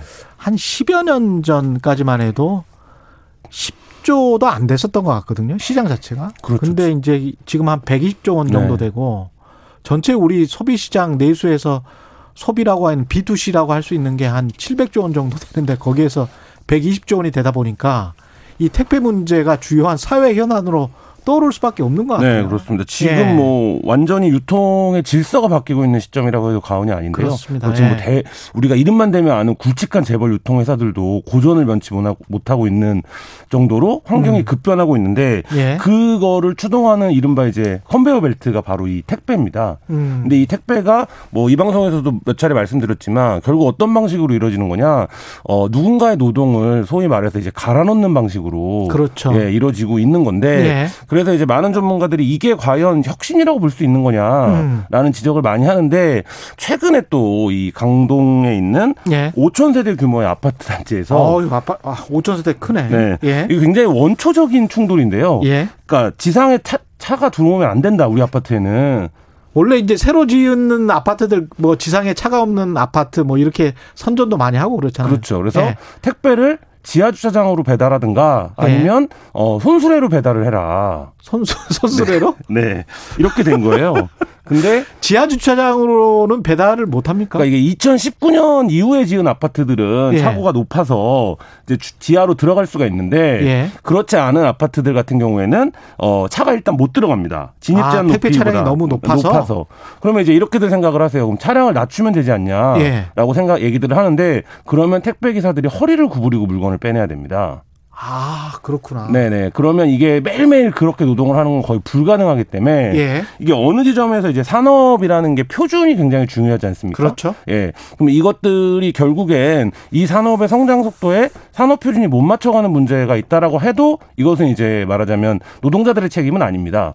그렇죠. 네, 그러면 이제 그 부분을 찾아가야 되는데 어쨌든 이렇게 지상으로 지금 택배를 배달하지 못하는 아파트가 음. 어, 저희 한겨레가 조사를 해보니까 100군데에서 170개 정도 아 그런 차량이 없어서. 네, 그러니까 아예 아파트 단지가 아파트 단지가 그러, 그러니까 그렇게 막고 있어서. 네. 그러면 이 아파트들이 대부분 지금 이제 강동 고독의 5천 세대 아파트가 논란이 되고 있는데 예. 대부분 대단지들입니다. 왜냐하면 음. 작은 아파트 단지들은 소위 이런 갑질을 못 해요. 네. 이렇게 예. 적은 규모의 아파트 단지에서 이렇게 버리면 택배 기사들이 그 물량을 아예 안 받아 버릴 수 있죠. 그리고 과거의 아파트들은 지상으로 차가 왔다 갔다 했기 때문에 그렇죠. 지금도 하고 있기 때문에 네네. 이거를 뭐 택배 기사를 막을 이유가 없는 것이고 그렇죠. 예. 그래서 이 고독 의 이제 아파트 단지에서 택배 기사들이 아파트 앞에 택배 물량을 쌓아두었어요. 그냥 한 천 개 정도를. 사진 보신 분들 있을 텐데 들어갈 수가 없으니까. 네, 들어가 우리 안 하겠다 여기 아. 이렇게 된 거죠. 근데 이게 택배 기사들도 고육지책인 게 그 아파트 단지가 워낙 크기 때문에 물건을 배달해 해주지 않을 수는 없는데 음. 어, 그 아파트에 주민들이 원하는 방식으로 물건을 배달해주면 평균 3시간 이상 노동을 더 해야 한다고 합니다. 아. 끌고 다녀야 되니까요. 손수레 실어갖고. 예. 그러면 사실 이 부분에 대해서 기사들도 굉장히 좀 답답해해요. 그러니까 이 비용 대비 기사 입장에서는 수익이 남지가 않네요. 훨씬 그렇죠. 더 힘드네. 어. 그렇죠. 그리고 예. 어, 이제 어저께 보도가 됐었는데 음. 주민들은 입장이 또 엇갈립니다. 예. 굉장히 이것을 모멸적이고 혐오적으로 대하는 주민들이 있는 반면 예. 왜 이렇게 공동주택 관리를 이런 식으로 하는지 모르겠다라고 음. 답답해하는 주민들도 있는데. 음. 결국엔 이게 그래서 소비자와 배달하는 노동자의 싸움처럼 비춰지고 있는데 예. 결국 이 문제를 해결해야 되는 건 이 업, 그 재벌 업체들입니다. 음. 지난번 방송에서도 말씀드렸지만 택배 회사들이 분기별로 거의 1조에 달하는 영업이익을 올리고 있거든요. 예. 근데 이 영업이익이 뭐에 기인하고 있는가? 우리가 택배 요금이 보통 얼마라고 생각하세요? 물건 인터넷 쇼 이커머스에서 시키시면? 택배 요금이요? 네네. 우리 3,000원인가 2,000원인가? 네, 2,500원 정도 평균 가격인데 그 중에 택배 기사에게 돌아가는 금액은 한 700원에서 1,000원 사이 정도입니다. 700원? 네, 개당. 개당? 네. 그리고 제, 그이 택배 기사들이 그래서 하루에, 어, 적게는 한 200개, 많게는 한 400개 정도를 배달하거든요. 200개를 배달을 하면 7, 24. 그렇죠. 예. 14만 원인가요? 네, 금액적으로 예. 따지면요. 예. 그러니까 이렇게 되기 때문에 이 부분에서 어 과연 어떤 해법을 내야 되는가를 따지면 음. 결국엔 비용을 이 강릉 고도의 아파트도 마찬가지인데 그럼 비용을 더 지불하는 수밖에 사실 없는 거거든요. 그렇죠. 근데 이 단가에 대한 조정은 업체가 해줘야 됩니다. 음. 그러면 업체 입장에서는 이런 단지들에 대해서 택배 비용을 올리든가 그렇죠. 아니면 사람을 더 쓰든가 아니면 그 아파트의 층고를 아니면 어떤 다른 주차장을 어, 만들어 놓든 하던가 예. 그런 예. 이제 방법을 택해야 되는데 이 부분에 대해서 근본적인 해결책을 이게 사실 하루 이틀 된 문제가 아니거든요. 예. 굉장히 맨, 이제 묵은 문제인데 예. 이 부분에서 해결이 나지 않고 이런 단지가 하나 노출이 되면 이 단지의 주민들을 비난하는 방식으로 또는 이 단지에 물건을 배달하는 노동자들을 비난하는 방식으로 이게 이제 소비되는 게 굉장히 좀 안타까운 그런 상황입니다. 기업들이 좀 나서야 될 것도 같습니다. 우리가 좀 상상력을 발휘를 해보면 사실은 차박 문화가 요새 굉장히 네. 인기잖아요. 근데 차박을 하려면 차에 뭐 층고가 좀 높아야 되고 그 뭐 조금 좁으면 네. 아유 앉아 있을 때 불편하다 이런 말씀을 하시는데 놀러 갔을 때도 앉아 있을 때가 불편한데 네.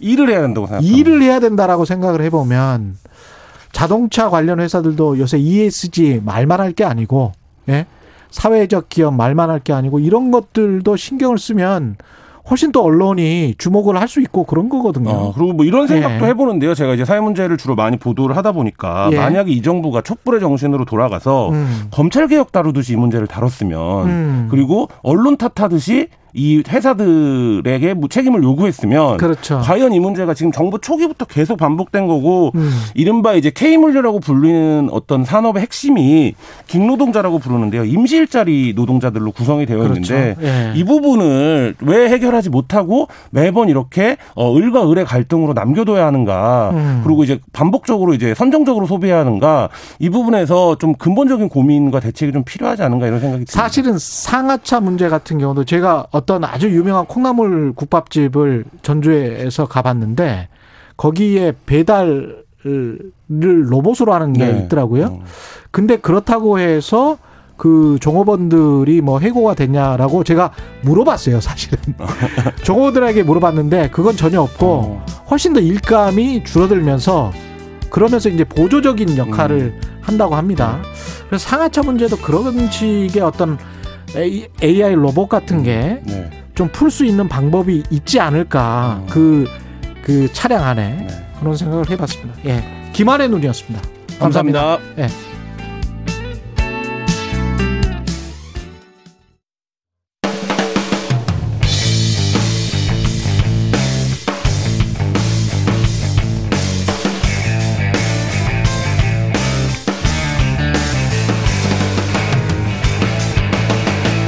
최경영의 최강 시사. GPS가 연결되었습니다. 최경영의 최강 시사. 여의도 신호등. 네, 한 주간 화제가 됐던 정가 인물을 집중 탐구해보는 시간입니다. 주간 인물 토크쇼 여의도 신호 등 현금택 변호사, 김태현 변호사 오늘도 함께합니다. 안녕하십니까? 네, 안녕하세요. 네, 안녕하세요. 네, 어제도 최경영의 이슈 오도독 두 변호사님과 함께했고요. 네. 어, 많이 나왔어요, 조회수? 예, 생각보다 많이 나오지 않았습니다. 아 그래요? 예, 아, 안타깝네. 예. 뭐 분발할게요. 아무래도 네. 축구 경기하고 제가 자꾸 자주 비유를 하는데 네. 끝나기 전이 재밌죠. 사실. one side로 한쪽이 이겨버리면 네. 축구 경기를 계속 보지를 않습니다. 음. 예. 네. 비슷비슷해야 계속 봅니다. 자, 작년 총선 때도 안 나왔죠? 별로 조회수. 아, 그때 안 하셨구나. 예, 그때는 네. 제가 아니었기 때문에. 예. 저는 경제쇼 했기 네. 때문에 잘 네. 모르고요. 예. 재미가 없어 그런 거죠. 예. 예 그, 총선, 아, 저기 선거 결과 이미 나온 거고. 그렇죠. 이 이후에도 조회수 나오는 유튜브는 있어요. 아, 그렇습니까? 네, 그럼요. 아. 어, 몇십만 나오는 게 있습니다. 예. 저희들이 어. 하는 것도 있는데 이게 아. 이거 이거는 뭔가 시스템에 아니 문제가 있거나 예. 나오는 사람들이 재미가 없거나 둘 중 하나예요. 왜 재밌나 재밌는데? 예. 예. 예. 어쨌든 근데 그런 거 있죠. 그러니까 음. 저 선거가란 게 이게 진짜 직전이나 음. 좀 박빙일 때. 그렇죠. 근데 이제 사실은 이번 선거는 어느 예상은 됐었으니까 결과가. 음. 음. 예.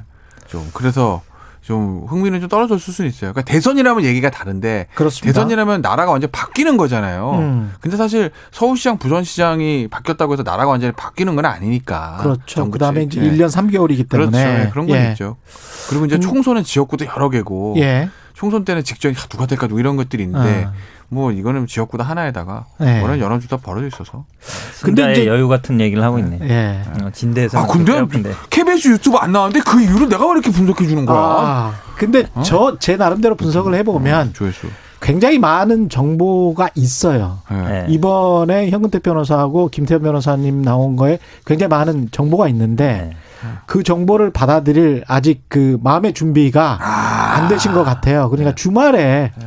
한번 저게 무슨 의미지라고 곰곰이 한번 보시면 상당히 재밌을 것 같습니다. 깨알 같은 홍보를 또 여기서. 예. 일단 현근태 변호사님은 더불어민주당 빨간불이다. 당연하죠. 예, 네. 정직하게 말씀을 해주셨고요.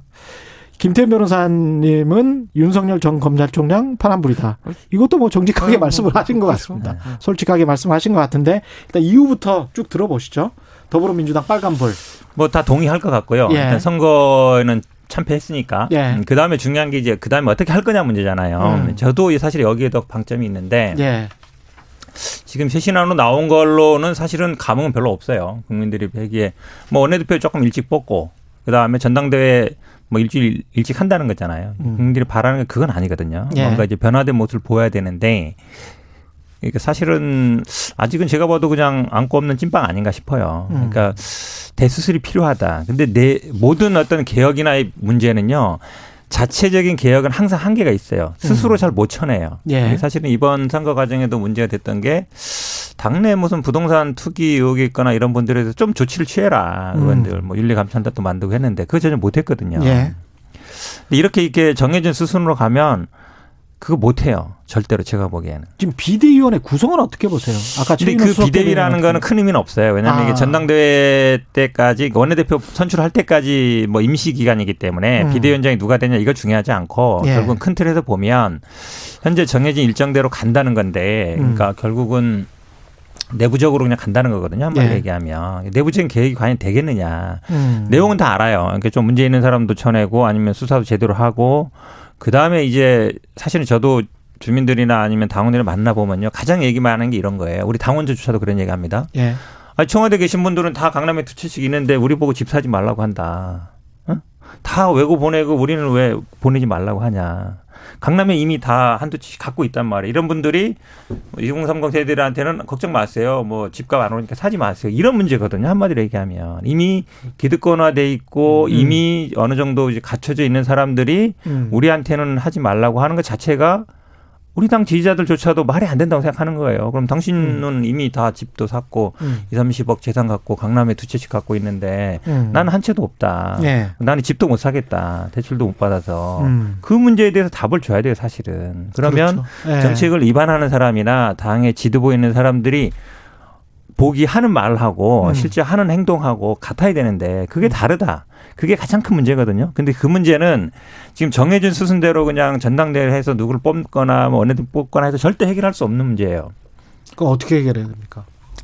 그러니까 민생이나 아니면 뭐 이런 그 2030 욕소리들은 음. 사실은 민주당이 제가 봐도 그래요. 그러니까 우리 청와대에 있는 분들이나 당에 있는 사람들이 이미 기득권화 많이 돼 있어. 음. 우리의 목소리가 반영이 안 된다는 거예요. 예. 사정을 모른다는 얘기 한 마리도. 예. 그러면 그 사정을 정확하게 아는 사람들이 정책을 수립해야 돼요.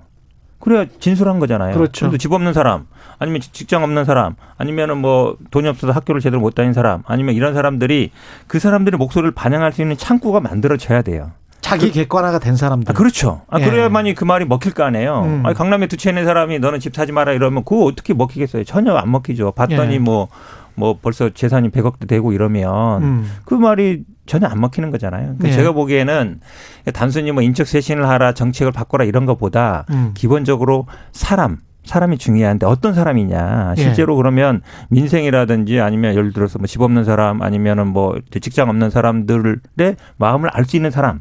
들이 일을 해야 돼요. 그래서 저는 음. 그게 가장 중요하다고 봐요. 어떻게 생각하십니까, 김태 변호사? 근데 이제 두, 그러니까 처음에는 저랑 비슷했거든요. 음, 지금 생각은. 논리 전개가. 네. 네.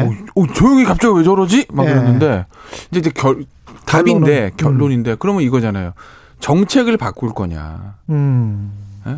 그러니까 지금 보면 일종의 보면 가, 쉽게 얘기하면 음. 아주 간단하게 아주 예. 간단하게 얘기하면 지금 민주당 지지층들은 집이 없는 분이 있는데 예. 청와대나 여당의 고위의 정책 위반자들은 집이 일가구 이주택이다. 예를 들어서 음. 그러니까 지지층들이 야 우리는 집 못 사게 해놓고서는 음. 니들은 일가구 주택까지 가지고 있냐 이거가 문제를 제기한다는 말씀이시잖아요. 예. 그 불일치를 일치시키려면 음. 아니, 단순히 그걸 얘기하는 게 아니라 예를 그러니까 예를 들어서 그러니까 그런 예를 들었잖아. 위선이다 내려놓은 분이다 네. 지적하는 게 그런 부분이 네, 그런 부분이잖아요. 네. 그러면은 정책의 방향을 일가구 이주 저 뭐야 저 집이 없는 그런 분들은 집을 쉽게 사게 할 수 있는 예를 들어 음, 그쪽으로 음. 정책을 바꾸자는 얘기예요.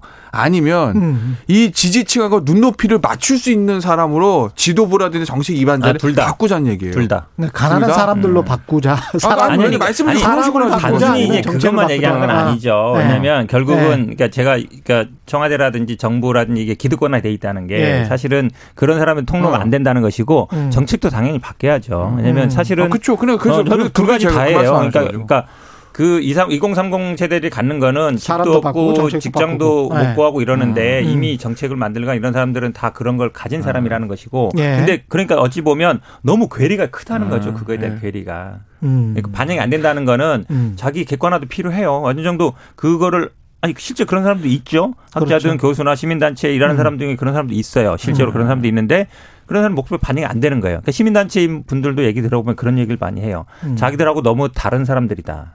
너무 다른 사람 너무 다른 사람들이다. 다른 사람들이 정치를 하고 있다. 음. 근데 민주당에서 그것도 민주당 예. 정부에서 예. 반영이 안 된다는 거죠. 그러니까 정책도 바꿔야 되지만 음. 사람도 바꿀 필요가 있는 거죠. 이 부자 정당과 서민 정당 프레임인데 근데 역으로 이렇게 보면 미국 민주당 같은 경우는 낸시 펠로시 네. 하원의장 예? 네. 굉장히 부자인데다가 네. 항상 그 진주 목걸이 큰 거 이렇게 걸고 나오잖아요. 근데 저는 이게 약간 좀 아쉬운 게 네. 우리 민주주의가 자본주의가 좀 성숙했으면 좋겠다라고 생각하는 네. 게 부자가 네. 어, 서민 걱정할 수 있는 거거든요. 네, 있죠. 예. 그리고 아주 대기업의 미국 같은 경우는 뭐 재벌이라고 할 수 있는 사람들이 증세논이 자기들한테 좀 더 소득세를 더 걷어라. 네. 이거는 그냥 본인들의 정치적인 생각이 리버럴 하니까 그렇게 그냥 말을 하는 거거든요. 네. 그거를 위선적이라고 하지는 않아요. 그렇죠. 네. 근데 이제 부자인 것 자체를 문제를 삼아 버리면 그러면 자본주의 사회에서 어 그게 가능한가? 그렇게 제가 말씀드린 게 아까 그거잖아요. 예. 그러니까 이런 거죠. 예를 들어서 예. 이제 예. 제가 잠깐만요. 제가 음. 말씀드리는 게 그거 자체를 문제 삼는 게 아니라 예. 그분들이 얘기하는 거는 예. 집 사지 마세요. 음. 란 얘기잖아요. 예. 집 사지 마세요. 아니면 걱정했으면 집값 떨어집니다. 음. 라 이랬는데 집값은 그래서 이제 집을 판 사람도 있어요, 되게. 예. 판 사람도 많잖아요. 근데 두고 봤더니 집은 막 두세 배 올랐어요. 음. 자기 팔지 말라고 하고. 그러면 사실은 사지 말라고 하고 본인의 정책 발언들과 아, 그럼요. 그 실제로 안 맞는 거죠, 잘. 음. 여러분 그런 부분도 크다고 봐요. 너무 얘기가 깊어지는 걸 수도 있는데. 예. 근데 이런 생각은 들었을까? 좀 비슷한 생각일 수도 있는데. 예. 현 정부의 모든 경제 정책이라든지 사회 정책의 문제가 뭐냐. 음. 자본주의 사회, 자유민주주의 사회에서 누구나 어떤 부자든 서민이든 누구나 가질 수 있는 인간의 기본적인 본성과 욕망을 음. 조금 잘못된 거라고 상정하고 있지 않냐 이상적으로. 음. 예를 들면 누구나 마찬가지입니다. 내가 어떤 가정에 태어났건 공부를 굉장히 열심히 해서 명문대학교를 졸업해서 좋은 직장에 취직해서 좋은 집을 사고 좋은 가정을 꾸리고 편하게 살다가 가는 거 이게 인간의 목표 아니겠습니까? 예. 좋은 학교를 누구나 가고 싶어요. 예. 명문 사학 가고 싶고 명문 대학교 가고 싶어요. 그리고 집 사고 싶어요. 내가 산 집이 1억에 산데 10억 오르면 좋겠어요. 그걸 음. 바랍니다. 그게 모든 사람의 꿈이에요. 다만 공정하게. 고, 다만 그러니까 남에게 그렇지. 피해를 주지 않으면서. 그렇죠, 그렇죠. 그러면은 그겁니다, 정부의 네. 정책은 네. 음. 이 인간의 기본적인 욕구와 본성을 달성할 게 해주되 음. 말씀하신 거대로 공정하게 음. 남의 피해를 주지 않게 제도를 설계해서 최소한의 규제를 하는 거거든요. 음. 근데 현 정부는 규제가 너무 많아요. 그러니까 음. 규제가 너무 많다 보니까 말씀하신 그 공정하지 않게 음. 남에게 피해를 주지 않게 하는 규제 틀을 넘어서서 예. 인간이 가지고 있는 기본적인 욕구와 본성을 달성할 수 없게 하는 규제까지 나오거든요. 예. 저는 거기서 문제가 있다. 예. 그래서 제가 어제 그 유튜브에서도 예. 현 정부는 부동산을 경제로 보는 게 아니라 정치로 보는 게 아닙니까라는 말씀을 음. 드렸던 거죠. 예. 자꾸 그 윤석열로 네. 넘어가죠. 네. 예. 너무 길어진다. 시간이 없어서 네. 윤석열 궁금증이 몇 가지 있는데 네. 김종인 전 비대위원장과 손을 잡을까? 국민의힘으로 들어갈까? 이 두 가지입니다. 제가 보기에는 제가 한마디 먼저 할게요. 예. 윤석열이 약간 시기를 놓치는 것 같아요. 왜냐면 네, 왜 그러냐면 벌써? 김종인 예. 전 비대위원장이 전화하라고 예. 벌써 한 달 전부터 얘기했거든요. 아. 별의 순간을 잡았다고 얘기했을 때 예. 전화하라는 의미였어요. 왜냐면 이거 의사를 잘 반영한다는 이준석 전 최고가 맨날 그 얘기했거든요. 예. 이거 먼저 전화하라는 얘기다. 아. 벌써 한 달 됐어요. 아 그래서 보니까 공식적으로 하다 보니까 안 되니까 이제 자기가 자기 입으로 얘기한 거잖아요. 아. 약간 어찌 보면 자기를 약간 낮추면서. 어. 근데 아직도 전화 안한것 같아. 뭐 이런 건가? 근데 전화 이 정치에서는요. 어. 네. 주변 돌려서 얘기하는 거 아무 의미 없어요. 음. 직접 해야 돼요. 직접 해야 되는데 음. 아직까지 안 하고 있는 거 보면 음. 제가 보기에 별이 순간에 이제 사라지고 있지 않나 싶어요. 어떻게 보세요? 뭐 저는 그렇게 보지 않는데요. 예. 재선까지 아직 시간은 좀 남아 있고 시간이 남아 있다. 그리고 네. 윤석열 정 총장 같은 경우는 지금 지지율이 일단 최소한 음. 야권에서는 압도적으로 받쳐주는 거예요. 그렇죠. 네. 압도적으로. 그렇습니다. 네. 뭐, 뭐 무슨 뭐 정치를 뭐 몇 달 늦게 시작하고 준비가 좀 덜 됐다고 속된 말로 경선 음. 과정에서 음. 뭐 윤석열 총장 약점이 드러난다고 해도 음. 후발 주자들의 추격하기가 쉽지 않을 정도의 격차를 가지고 있는 사람이기 때문에 예. 그래도 지금 마음이 급할 건 없다. 그리고 음. 김종인 비대위원장 필요한 사람이죠. 윤석열 전 총장에게는. 예. 그러니까 어제도 그 유튜브에서 말씀드렸지만 계속 얘기를 해야 됩니다. 예. 예. 좋습니다. 예. 저기 예. 이슈어도 예. 저 자세히 오늘 시간 없지만 어제는 자세히 말씀드렸기 때문에 궁금하시면 그걸 보시던지. 그걸 보시면 어쨌든 역시 방송 체질이야. 잘하세요. 이런 게 있어요.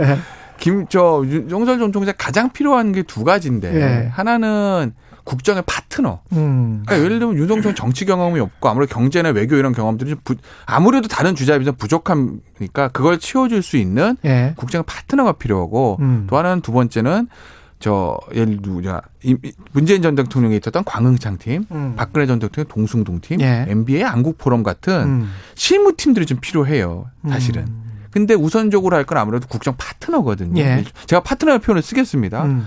사실 김종인 전 위원장만큼 그 부족한 면을 채워줄 수 있는 사람은 없죠. 음. 그러니까 어떤 형태로든지 김종인 전 위원장이 그것이 뭐 연대든 예. 아니면 그냥 고언을 구하는 거든 음. 아마 도움은 필요는 할 거예요. 예. 근데 한 달 전 전화 왔다 그러는데 한참 지금 야권 서울시장 선거 어 하는데 전화해서 뭐 만나자. 이럴 수는 없는 노릇이거든요. 어, 그럼, 사실 시장을 어제부터인 거예요. 네. 그러니까 아. 굳이 뭐 늦었다라고 말씀드리면 아. 하루이기 때문에 한간 소린 게요. 네. 선거 보통 급하면은 네. 전화해가지고 네. 선거 끝나고 한번 뵙겠습니다 하면 돼요. 아 어. 전화로 일단 아 그럼요. 일단 해야 되는데 일단 눈도장 찍어놓고. 어, 그렇죠. 근데 이제 아직 그 생각이 없는 거죠. 지금 예. 이제 김태현 변호사의 이 속에 의미가 있어요. 예. 나 지지율이 1위야.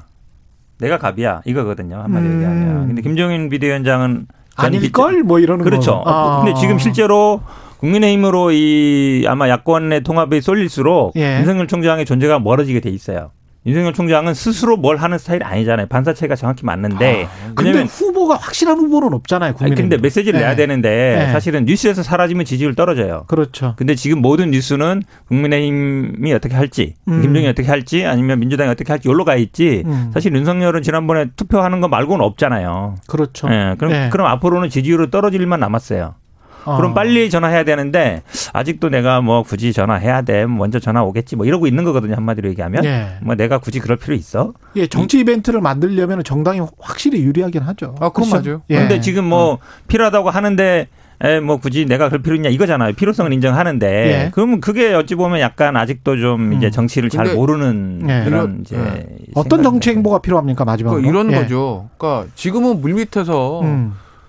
공부하는 게 중요해요, 사실. 솔직히 말씀드리면. 아, 여전히 공부하는 게 중요하다. 아, 어떤 지금은, 정치 행보를 하는 게 네, 아니고. 지금은 왜냐하면 어. 지금 뭐 어제도 말씀드렸지만 아니 경제 아, 외교를 뭐 공부해서 알 수 있는 거예요, 아, 행정을. 아, 그럼 뭐 경험해본 사람들의 그 머리를 뭐 빌려야 되는 건데 아니 옛날 어? YS 얘기처럼 어. 남의 머리를 빌려야죠. 선거 1년밖에 안 남았는데 언제 공부해서 나라를 운영해요? 말이 안 되는 얘기지. 그럼 뭐 그게 생겨. 모르게 걱정해 주는지 몰라. 아니, 빨리 전화하라니까. 아, 걱정을 두려워서 그런가? 뭐 어찌됐건 간에 네. 지금은 지금 뭐랄까 네. 자세한 걸 어제 유튜브 들으시면 다 나옵니다. 그렇죠. 네? 근데 이제 시간이 꿀케미가 나오고 네. 시간이 나옵니다. 없으니까. 예. 네. 근데 지금 국민의힘의 네. 지도체제 개편의 문제가 있잖아요. 네. 그거와 사실 윤석열 총장의 정치가 연동될 수밖에 없는 거예요. 그러니까 어떤 형태로 아니 이미 김종인 비대위원장 나갔는데 나간 어? 사람한테 전화하는 게 뭐가 어려워 복잡하게. 좀또 시간이 좀 걸리겠네요. 그럼 네, 뭐, 그러니까 정도. 제가 어느 정도 국민의힘에 지금 보면 국민의힘이 여러 가지 어. 내용을 겪을 거예요. 지금 보면. 네. 아마 지도 저 전당대회 누가 나오냐도 있지만 음. 아마 제가 알기로는 소장파들 중심으로 해서 음. 일종의 전당대 연기론이라든지 아. 비대위원장 연장론 같은 얘기가 나올 거거든요. 그 소장파는 윤석열 쪽.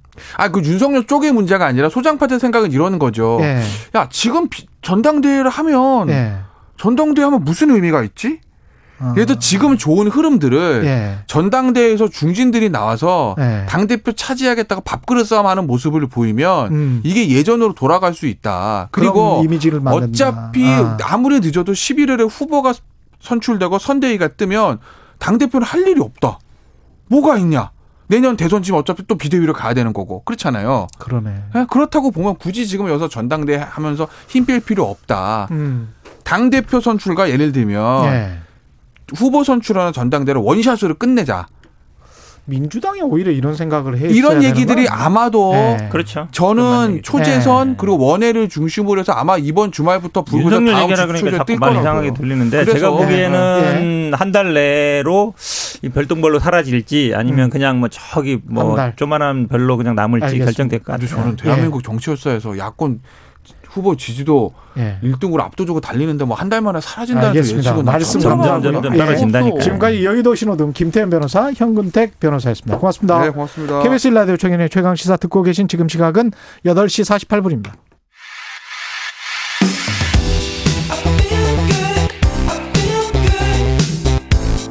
세상에 이익이 되는 방송 최경영의 최강 시사.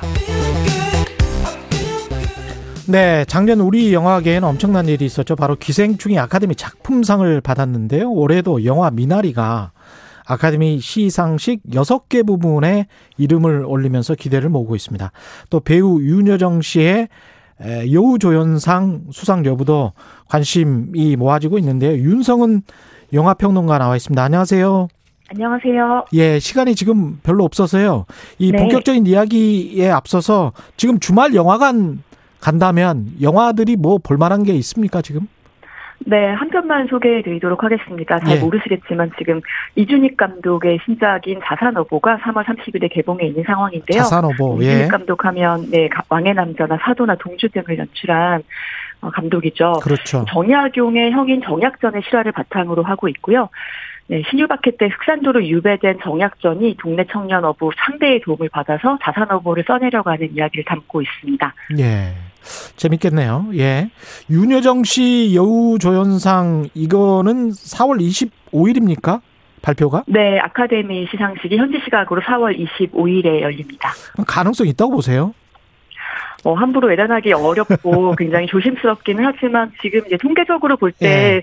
낙관적이라고 할 수 있는데요. 예. 지금까지 뭐 여러 시상식 레이스를 보면은 음. 뭐 수상 가능성이 꽤 높은 편입니다. 지금 말씀하신 게 이제 미국 배우 조합상에서 여우조연상을 수상했잖아요. 네, 그렇습니다. 이거 수상하신 분들이 아카데미상 수상을 하는 경우가 네. 많죠. 네, 그렇습니다. 이제 배우들이 동료 배우들을 대상으로 상을 주기 때문에 예. 수상자 선정에서 이제 아카데미 시상식을 주관하는 미국 영화예술과학 아카데미와 유사성이 굉장히 높고요. 예. 뭐 그렇기 때문에 골든글러브 시상식보다도 훨씬 높은 확률로 이 오스카 연기상 수상자와 일치하고 있어서 미리 보는 오스카로 불리기도 합니다.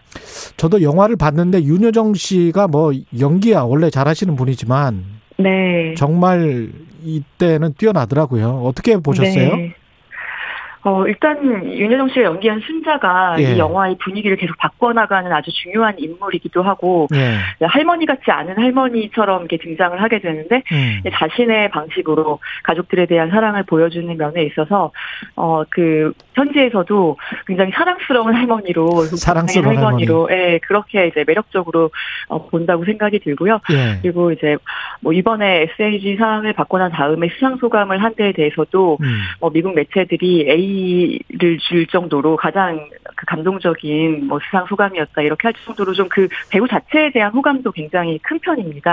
그렇기 때문에 아무래도 그런 부분들이 어차피 뭐 후보자들이 다 뛰어난 연기자들이기 때문에 어, 조금 좌우하는 부분도 있지 않을까라는 생각도 듭니다. 지난번에 기생충도 상당히 한국적인 영화라고 생각했는데 보편적인 빈부격차 에 관한 정서를 이끌어냈고 윤여정 네. 씨 같은 경우도 한국적 할머니 상이었는데 그게 네. 또 보편적인 이미지인가 봅니다. 네, 이제 이민자들의 이제 사회에서 예. 봤을 때 이제 가족이 주는 어떤 의미를 또 가장 정확하게 보여주는 그렇죠. 그런 인물이었기 때문에 예. 많은 분들에게 어떤 공감대를 형성할 수 있었던 그런 역할이었던 것 같습니다. 기생충 같은 경우는 작품상 수상했는데 이게 개인 수상은 처음이 되는 건가요? 만약에 받는다면? 그렇죠. 지금 최초로 한국 배우 최초로 아카데미 시상식 후보에 올랐습니다. 아, 굉장히 큰 의미군요. 네. 예. 이게 스티브 연 같은 경우도 나무 주연상 후보가 지금 된 겁니까? 아니면 가능성이 있습니까? 어, 나무 주연상 후보에 올랐고요. 예. 어, 동양인으로서는 최초로 그 나무 주연상 후보에 오른 것으로 알려져 있습니다. 네. 윤여정 씨 같은 경우도 여우 조연상이죠. 네. 예, 후보인데 이렇게 되면은 어떻게 봐야 될까요? 아카데미상이 기존의 기생충 지난해 주고 이번에도 이렇게 많이 후보에 올린 거는 상당히 이제까지 아카데미상이 가지고 있었던 백인 중심주의 같은 게 좀 무너진 거라고 봐야 될까요? 일단 뭐 작년에 그 뭐 선을 넘었다라는 표현 많이 썼는데요. 예. 어, 너무나 파격적인 행보를 보여줬는데 그렇기 때문에 올해의 또 선택이 굉장히 중요하게 됐습니다. 그것이 이제 그냥 한 해에 멈출 것이냐, 음. 어, 쇼업이었느냐 아니면 올해 계속 될 것이냐 하는 부분이 있었는데 사실 미나리는 이제 어, 어쨌든 이민 간 미국인 감독이 만든 작품이죠. 그렇죠. 미국에 태어났고, 예, 미국 영화 이라 미국 영화인물 이제 확실한데 거기에 이제 한국적인 정서와 문화와 한국 배우들이 또 등장한다는 점이 독특한 점이라고 할 수 있는데요. 네. 문화적인 다양성에 대해서는 상당히 많이 열어놓고 있다라는 것을 어, 볼수 있습니다. 근데 음. 기본적으로는 그런 것들을 고려하면서 상을 준다기보다는 가장 좋은 작품에 상을 줘야 되는 것이 맞으니까요. 그렇죠. 예, 그 선택하는 사람들이 그런 가장 잘 만든 작품에 손을 음. 들어주기를 바라면서 그것이 이제 미나리가 되기를 바라는 네 그런 마음이 있습니다. 다른 경쟁작들도 좋은 게 많습니까? 어떤 게 있나요? 네, 가장 눈에 띄는 작품이 클로이 자우 감독의 노매드랜드라는 작품인데요. 지금 예. 뭐이 작품도 엄청나게 많은 상을 받았고 특히 작품상을 많이 받은 예. 어, 그런 영화입니다. 경제적인 도시 붕괴 때문에 홀로 남겨진 중년의 여성이 작은 밴을 타고 낯선 곳으로 계속 돌아다니는 그런 이야기인데요. 예. 어, 인간의 상실감 또 고독감을 가장 영화적 방식으로 풀어내는데 성공한 작품입니다. 굉장히 미학적이고 음. 어, 이 영화를 이제 보는 내내 좀 인생 인생과 인간에 대해서 철학적으로 깊이 있게 생각하게 만드는 작품이기 때문에 예. 작품상 가능성이 좀 많이 있고 그리고 이제 잘 알려진 그 데이비드 핀처 감독이 만든 맹크라는 영화가 있는데 예. 이 영화는 이제 할리우드의 역사와 정치사를 잘 엮어놓은 작품입니다. 어. 그리고 이제 할리우드에서 너무나 그 사랑받는 시민 케인이라는 전설적인 예. 명작에 관한 뒷 이야기가 있기 때문에 아. 사실 아카데미 시상식에서는 이런 작품들의 손을 많이 들어줬죠 그동안 아. 자기네들의 이야기 그렇죠 그렇죠 네. 네. 네. 두 작품 정도 작품상으로 가장 눈에 띄는군요. 네, 눈에 띄는 작품이라고 할 수 있겠습니다. 그 미나리가 지금 여섯 개 부분에 노미네이트 됐는데 작품상, 감독상, 나무주연상, 여우조연상, 각본상, 음악상 이렇거든요. 네. 네. 마지막으로 어떤 부분에 그 예상을 하십니까? 몇 개나?